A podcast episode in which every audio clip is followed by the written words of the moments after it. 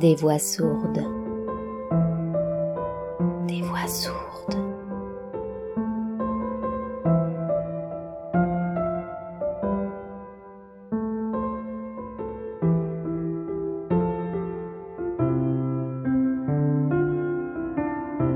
Il était une fois l'alchimiste.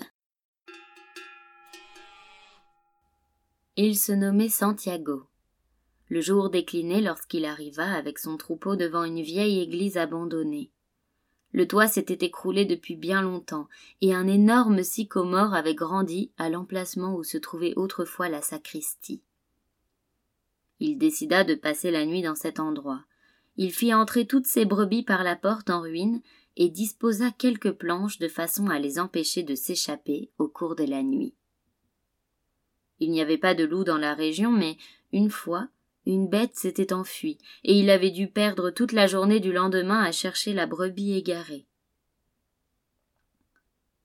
Il étendit sa cape sur le sol et s'allongea, en se servant comme oreiller du livre qu'il venait de terminer.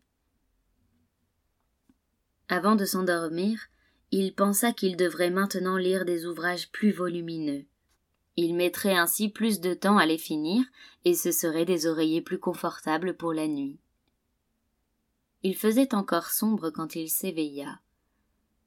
Il regarda au-dessus de lui et vit scintiller les étoiles au travers du toit à moitié effondré. J'aurais bien aimé dormir un peu plus longtemps, pensa-t-il. Il avait fait le même rêve que la semaine précédente et de nouveau s'était réveillé avant la fin.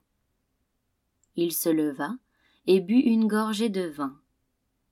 Puis il se saisit de sa houlette et se mit à réveiller les brebis qui dormaient encore. Il avait remarqué que la plupart des bêtes sortaient du sommeil sitôt que lui-même reprenait conscience comme si quelque mystérieuse énergie eût uni sa vie à celle de ses moutons qui, depuis deux ans, parcouraient le pays avec lui, en quête de nourriture et d'eau. Ils se sont si bien habitués à moi qu'ils connaissent mes horaires, se dit-il à voix basse. Puis, après un instant de réflexion, il pensa que ce pouvait aussi bien être l'inverse. C'était lui qui s'était habitué aux horaires des animaux. Il y avait cependant des brebis qui tardaient un peu plus à se relever. Il les réveilla une à une avec son bâton en appelant chacune d'elles par son nom. Il avait toujours été persuadé que les brebis étaient capables de comprendre ce qu'il disait. Aussi leur lisait-il parfois certains passages de livres qu'il avait marqués, ou bien il leur parlait de la solitude ou de la joie de vivre d'un berger dans la campagne, commenter les dernières nouveautés qu'il avait vues dans les villes par où il avait l'habitude de passer. Depuis l'avant-veille, pourtant, il n'avait pratiquement pas eu d'autre sujet de conversation que cette jeune fille qui habitait la ville où il allait arriver quatre jours plus tard. C'était la fille d'un commerçant. Il n'était venu là qu'une fois l'année précédente. Le commerçant possédait un magasin de tissus et il aimait voir tondre les brebis sous ses yeux, pour éviter toute tromperie sur la marchandise. Un ami lui avait indiqué le magasin, et le berger y avait amené son troupeau. J'ai besoin de vendre un peu de laine, dit-il au commerçant. La boutique était pleine et le commerçant demanda au berger d'attendre jusqu'en début de soirée. Celui-ci alla donc s'asseoir sur le trottoir du magasin et tira un livre de sa besace. Je ne savais pas que les bergers pouvaient lire des livres, dit une voix de femme à côté de lui. C'était une jeune fille qui avait le type même de la région d'Andalousie, avec ses longs cheveux noirs et des yeux qui rappelaient vaguement les anciens conquérants morts. C'est que les brebis enseignent plus de choses que les livres, répondit le jeune berger. Ils restèrent à bavarder plus de deux heures durant.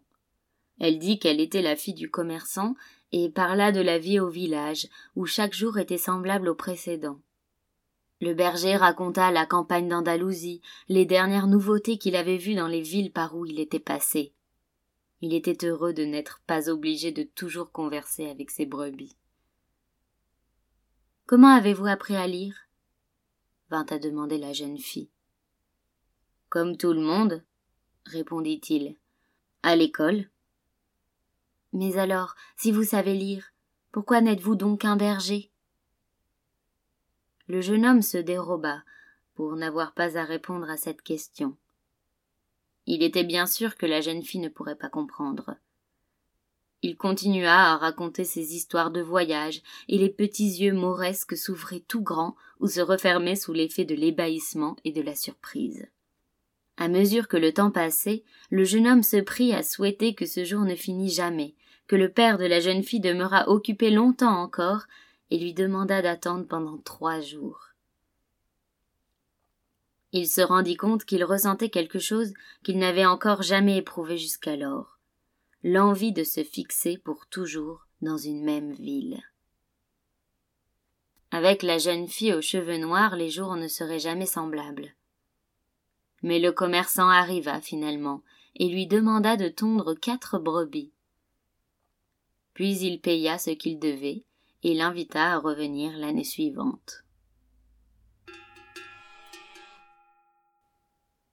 C'est tout de même drôle, pensa le jeune homme alors qu'il essayait une fois de plus de lire la scène de l'enterrement par laquelle débutait le récit. Voilà bientôt deux ans que j'ai commencé à lire ce livre et je n'arrive pas à aller plus loin que ces quelques pages. Même sans la présence d'un roi pour l'interrompre, il ne parvenait pas à se concentrer. Il était encore hésitant sur la décision à prendre. Mais il comprenait maintenant une chose importante que les décisions représentaient seulement le commencement de quelque chose. Quand quelqu'un prenait une décision, il se plongeait en fait dans un courant impétueux qui l'emportait vers une destination qu'il n'avait jamais entrevue, même en rêve, au moment où il avait pris cette décision. Quand j'ai choisi de partir à la recherche de mon trésor, je n'avais jamais imaginé de travailler dans une boutique de cristaux pensa-t-il pour confirmer son raisonnement. De la même façon, cette caravane peut bien correspondre à une décision prise par moi, mais son trajet restera toujours un mystère. En face de lui, il y avait un Européen qui était également en train de lire un livre. Antipathique. Il l'avait regardé de façon méprisante quand il était entré. Ils auraient pu devenir bons amis, mais l'Européen avait tout de suite coupé court. Le jeune homme ferma son livre. Il ne voulait rien faire qui pût laisser croire à une quelconque ressemblance avec cet Européen.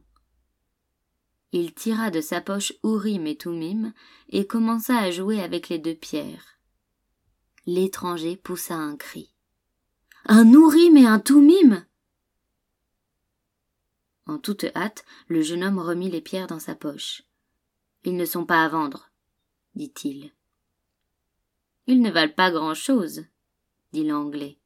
Ce sont des cristaux de roche, rien de plus.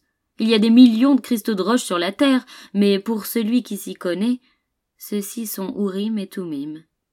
Je ne savais pas qu'ils se trouvaient dans cette région du monde. C'est un roi qui m'en a fait cadeau, dit le jeune homme. L'étranger resta quoi? Puis il plongea la main dans sa poche et en sortit en tremblant deux pierres identiques. Vous avez parlé d'un roi dit-il. Mais vous ne croyez pas qu'un roi puisse parler à un berger dit le jeune homme, désireux cette fois de mettre fin à la conversation. Bien au contraire, les bergers ont été les premiers à rendre hommage à un roi que le reste du monde refusait de reconnaître. Aussi n'y a-t-il rien d'extraordinaire à ce que les rois parlent aux bergers et il ajouta, de peur que le jeune homme ne comprît pas bien. C'est dans la Bible. Le même livre qui m'a appris à faire cet Ourim et ce Toumim. Ces pierres étaient le seul instrument de divination autorisé par Dieu. Les prêtres les portaient à un pectoral en or. Le jeune homme se sentit alors heureux de se trouver en cet endroit. Peut-être est-ce là un signe dit l'anglais, comme s'il pensait à haute voix. Qui vous a parlé de signes? L'intérêt du jeune homme croissait de minute en minute. Dans la vie tout est signe, dit l'anglais, qui cette fois referma la revue qu'il était en train de lire. L'univers est fait en un langage que tout le monde peut entendre, mais que l'on a oublié. Je cherche ce langage universel, entre autres choses. C'est pour cette raison que je suis ici, parce que je dois rencontrer un homme qui connaît ce langage universel, un alchimiste. Il donne au signe le nom de chance, dit l'anglais.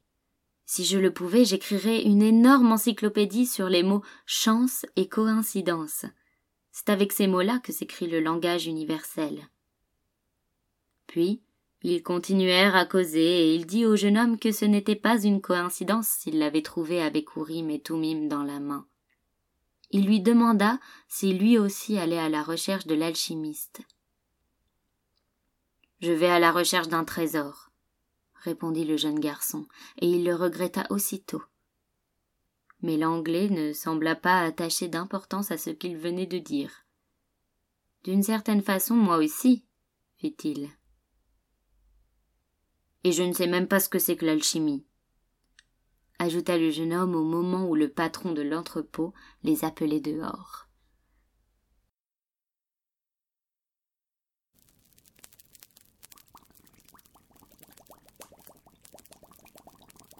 Le jeune homme alla trouver l'anglais. Il voulait lui parler de Fatima. Non sans surprise, il constata que l'anglais avait construit un petit four à côté de sa tente. C'était un four curieux, sur lequel était posé un flacon transparent. L'anglais alimentait le feu avec du bois et contemplait le désert. Ses yeux semblaient plus brillants que lorsqu'il passait tout son temps plongé dans les livres. C'est la première phase du travail, dit-il je dois séparer le soufre impur, et pour y parvenir il faut que je ne craigne pas d'échouer. Ma crainte d'échouer est ce qui m'a empêché jusqu'ici de tenter le grand œuvre. C'est maintenant que je commence ce que j'aurais pu commencer il y a déjà dix ans. Mais je suis heureux de n'avoir pas attendu encore vingt ans. Et il continua à entretenir le feu tout en regardant le désert. Le jeune homme resta auprès de lui pendant un moment jusqu'à l'heure où le désert prit une coloration rosée dans la lumière du couchant. Il ressentit alors une envie impérieuse d'aller jusque là-bas pour voir si le silence pouvait répondre à ses interrogations. Il marcha sans but pendant un certain temps, sans perdre de vue les palmiers de l'oasis. Il écoutait le vent et sentait les cailloux sous ses pieds. Parfois, il trouvait un coquillage et savait que ce désert, à une lointaine époque, avait été une vaste mer. Il s'assit sur une grosse pierre et se laissa hypnotiser par l'horizon qu'il avait en face de lui. Il ne pouvait concevoir l'amour sans y mêler l'idée de possession. Mais Fatima était une femme du désert. Si quelque chose pouvait l'aider à comprendre, c'était bien le désert. Demeura ainsi, sans penser à rien, jusqu'au moment où il eut l'impression que quelque chose bougeait au-dessus de sa tête.